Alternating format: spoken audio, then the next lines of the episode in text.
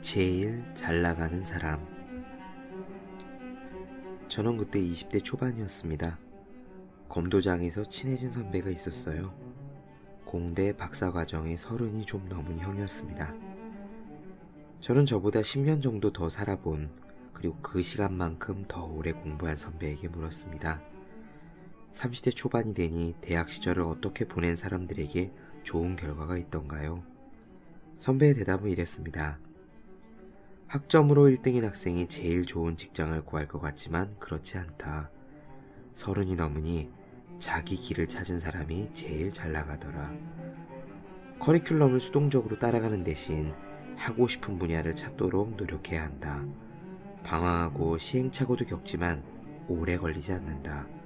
포기하지 않으면 결국은 찾아내는데 세상도 그런 사람을 알아준다. 10년 지났고 제가 그 선배의 나이가 되었습니다. 꼭 천직이라 여기지는 않더라도 부지런히 노력해온 사람들은 그럭저럭 자리를 잡고 잘 살고 있습니다. 그러나 영광의 가장 꼭대기는 그것만으로 부족합니다. 그 자리는 단지 성실한 노력을 뛰어넘는 무언가를 요구했습니다. 그 자리를 차지한 이들은 자신의 색깔을 찾은 친구들입니다. 길을 따라간 것이 아니라 길을 찾아간 사람들입니다. 이제는 저도 이해합니다. 자신의 길을 찾은 사람이 제일 잘 나간다는 선배의 대답을 말입니다. 365 공모 비타민 제일 잘 나가는 사람의 한 대목으로 시작합니다.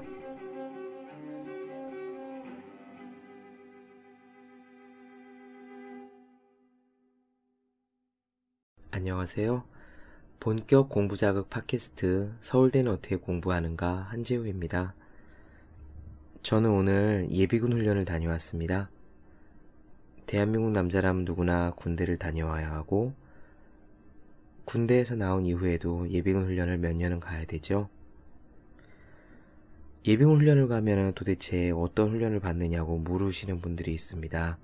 회사 동료분들 중에서 그리고 여자분들이죠.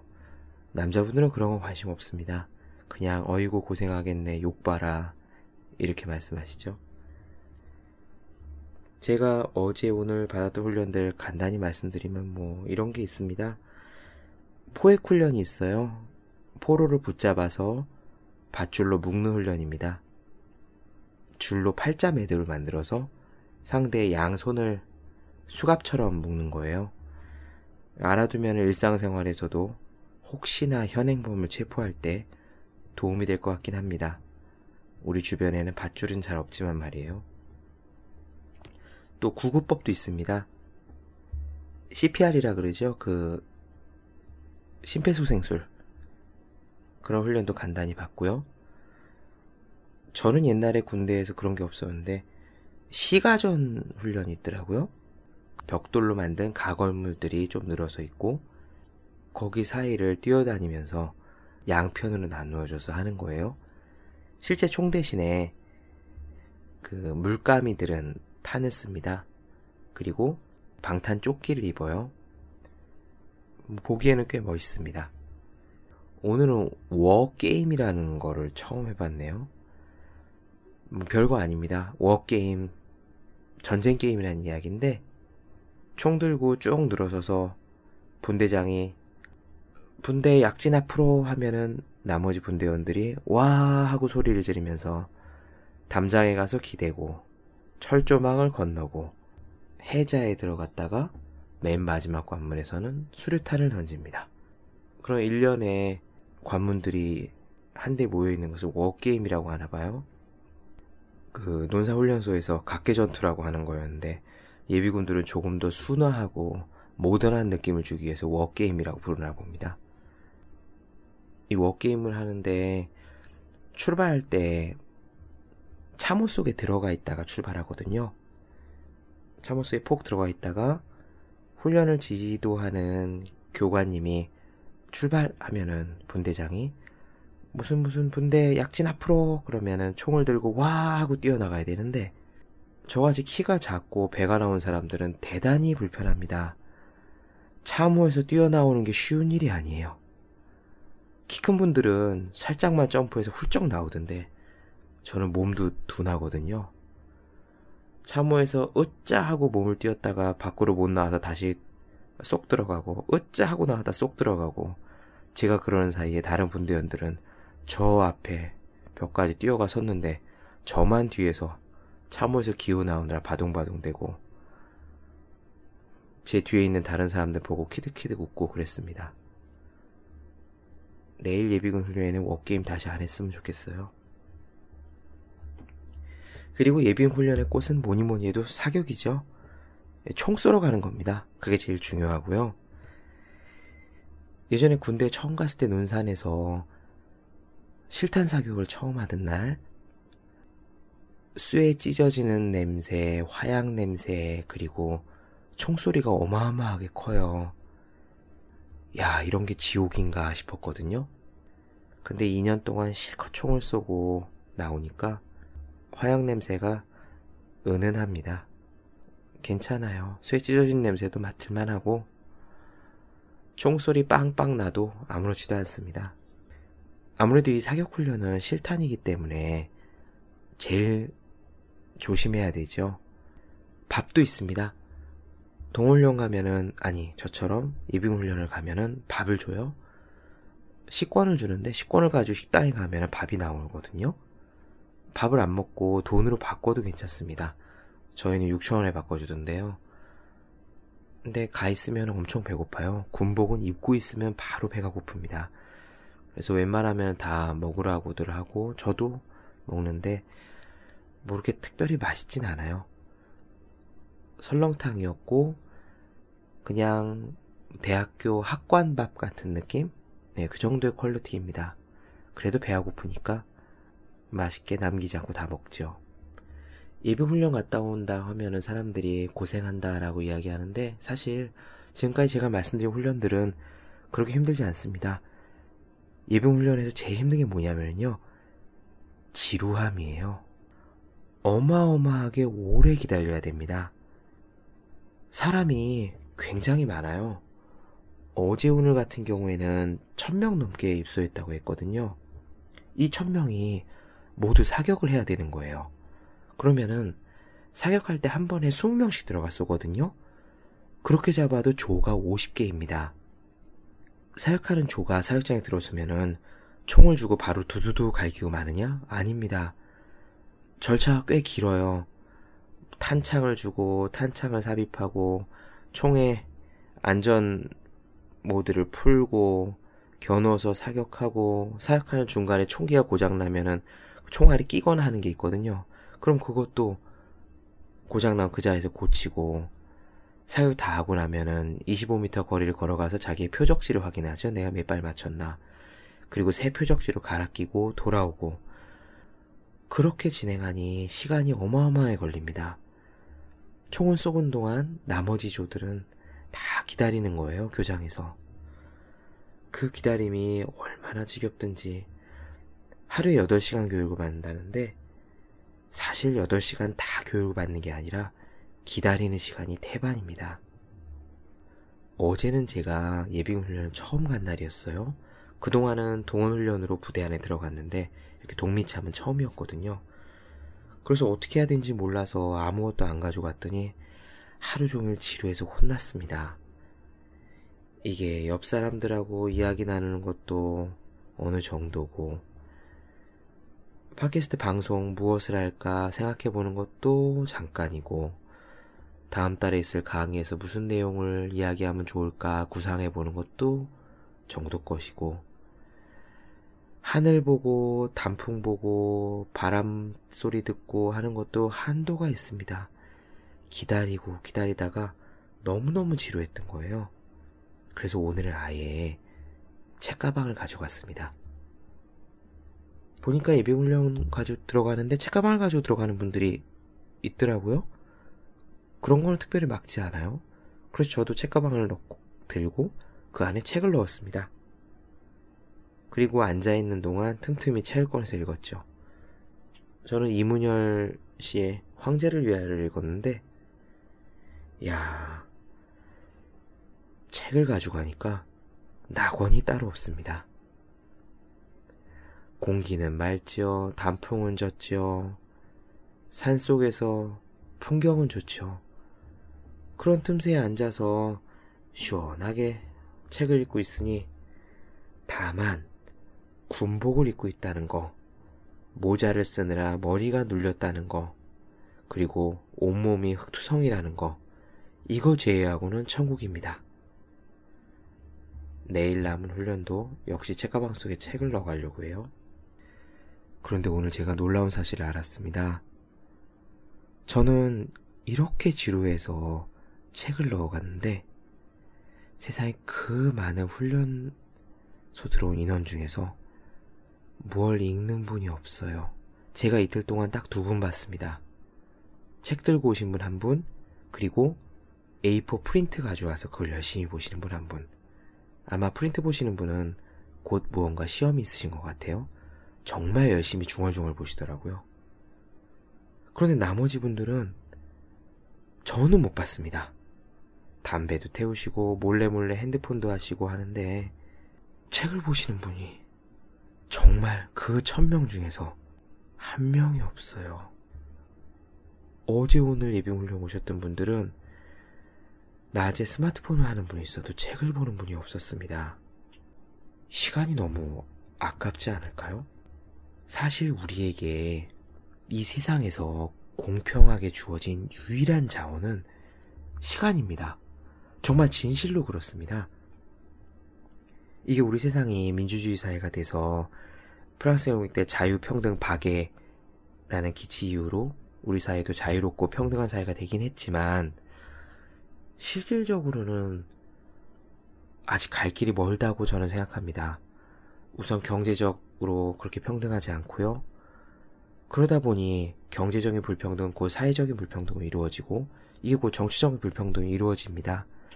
물론 법에서는 평등을 우리 헌법에서는 평등권이 있지만 사실 그게 온전히 구현되기는 쉽지 않지요.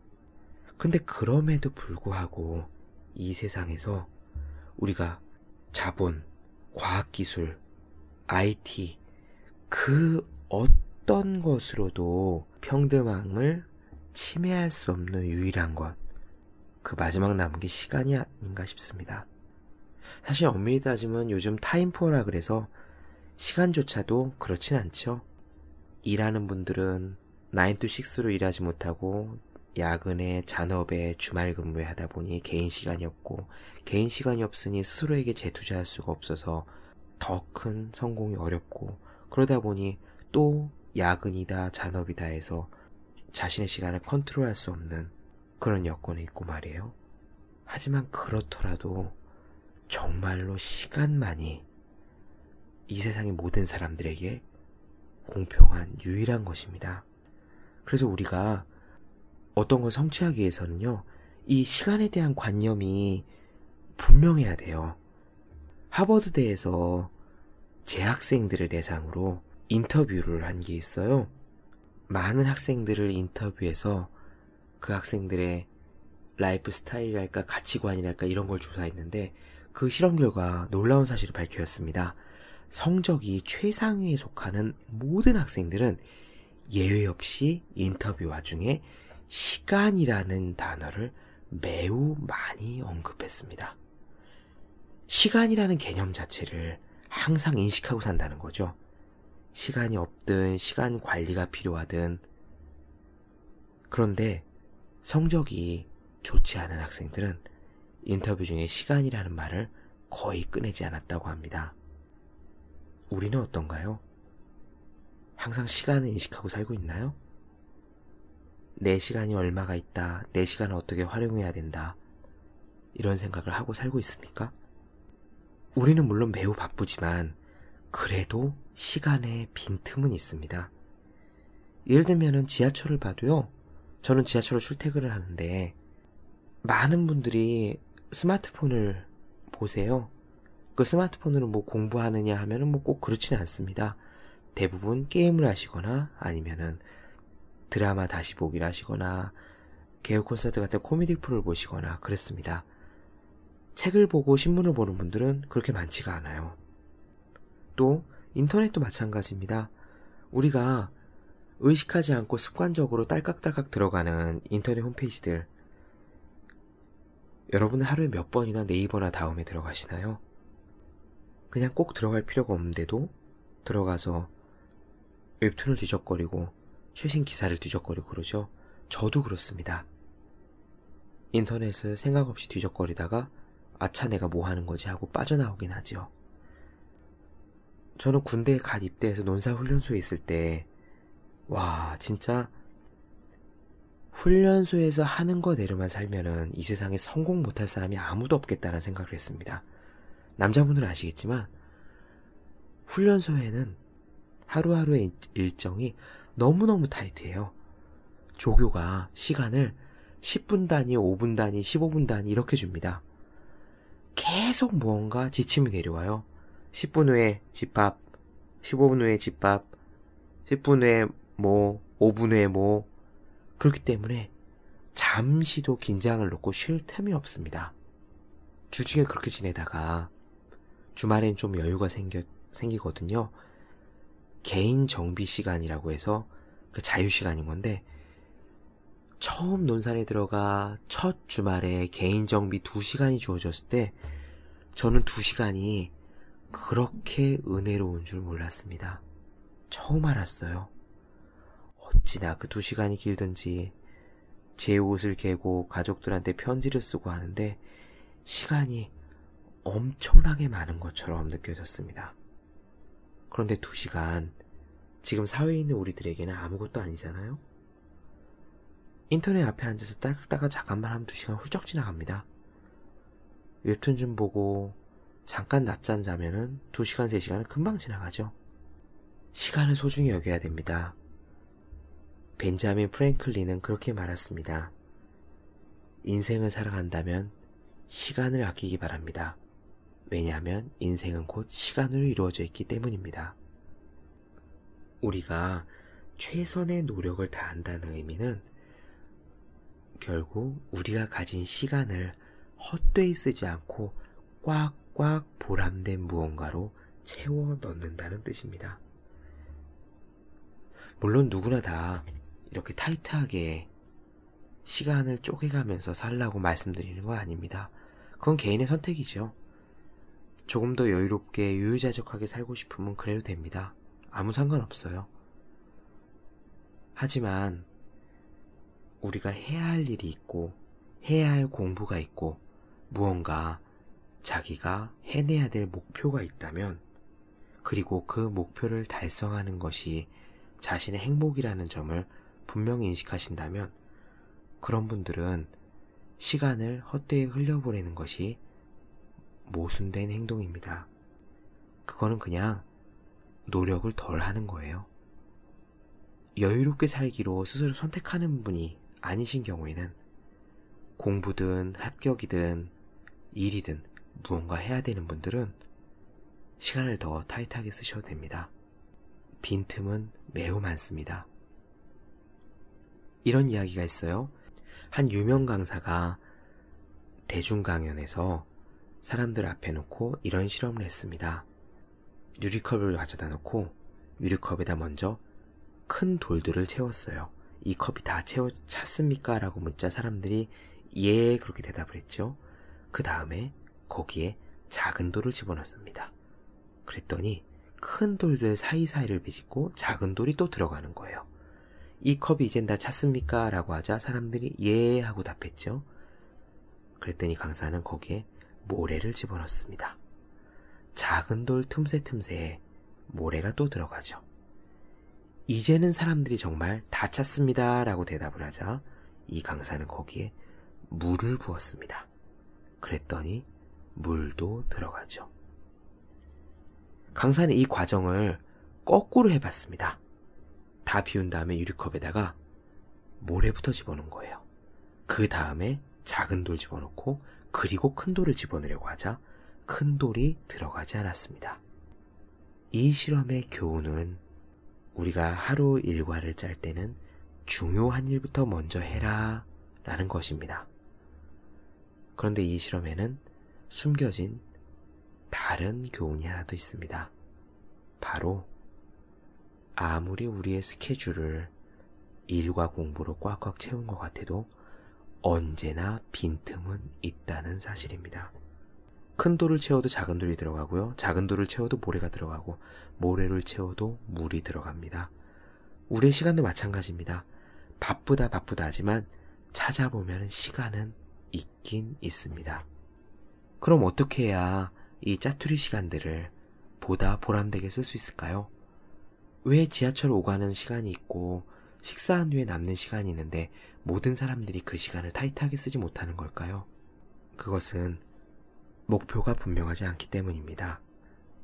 제가 짜투리 시간을 보람되고 타이트하게 쓰는 법을 말씀드리겠습니다. 세 가지 단계를 따라 하시면 됩니다. 첫 번째 스텝. 목표를 명확히 하시는 겁니다. 지금 여러분들께서 자격증 시험을 앞두고 있건 승진 시험을 앞두고 있건 아니면 인문학 교양을 쌓기 위해서 인문학 책을 몇 권을 읽어야 되겠다고 결심을 하셨건 혹은 공부와는 무관하게 근육을 키워야겠다. 나도 몸짱이 되어야겠다. 라고 결심을 하실 건 간에 여러분들이 가지고 있는 목표를 명확하게 하는 것이 첫 번째입니다. 아, 이게 내 목표였지. 라고 인식하는 데서 출발합니다.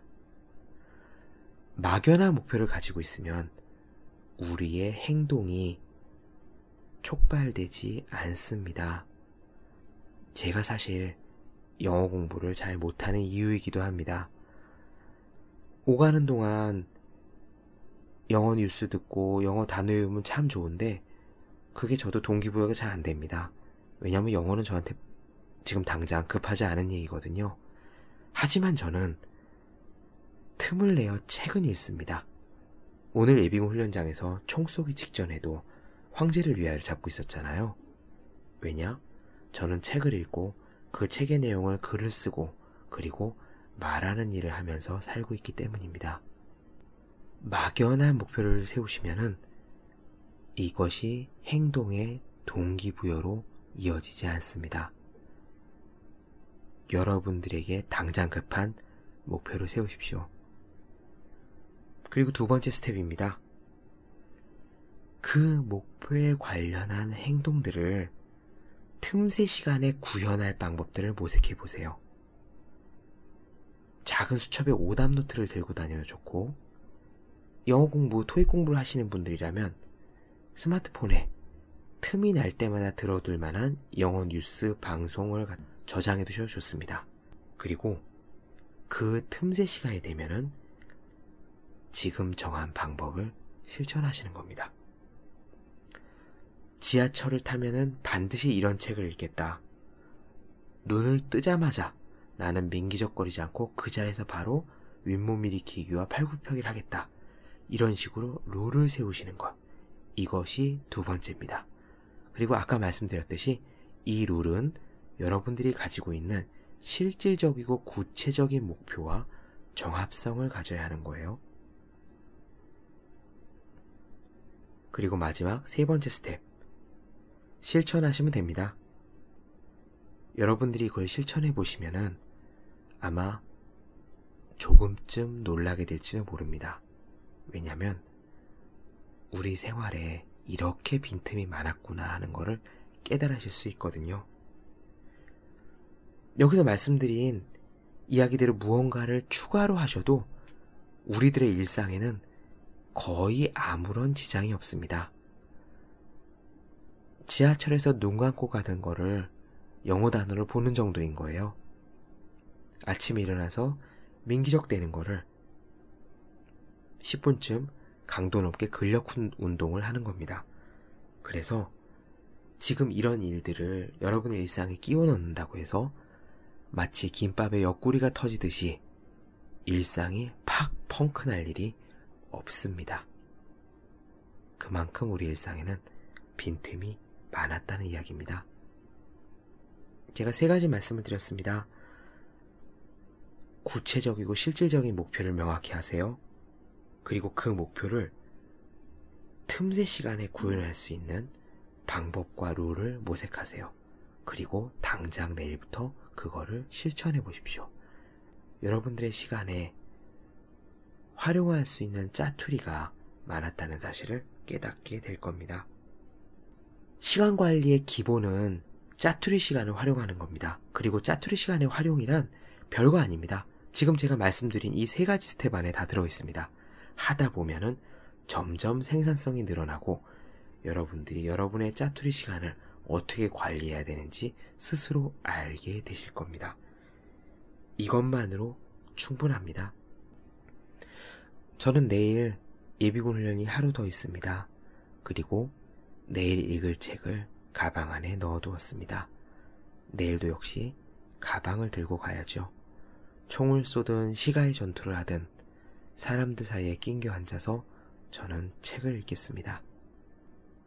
그것이 제가 목표를 향해 노력하는 방법입니다. 본격 공부 자극 팟캐스트 서울대는 어떻게 공부하는가? 오늘은 짜투리 시간을 활용하는 법에 대해서 이야기를 나눠봤습니다.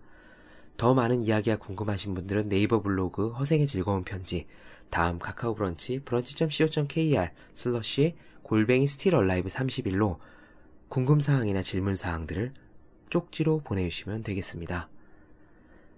그리고 오늘 할 공부를 자꾸 내일로 미루는 분들, 지금 제대로 하고 있는 건지 불안한 분들, 공부 계획은 세우지만 꾸준히 그 계획을 실천하지 못하는 분들이 있으시다면 지금 당장 인터넷에서 365 공부 비타민을 검색해 보시기 바랍니다. 저는 다음 시간에 뵙겠습니다. 여러분 열심히 공부하세요. 저도 열심히 하겠습니다.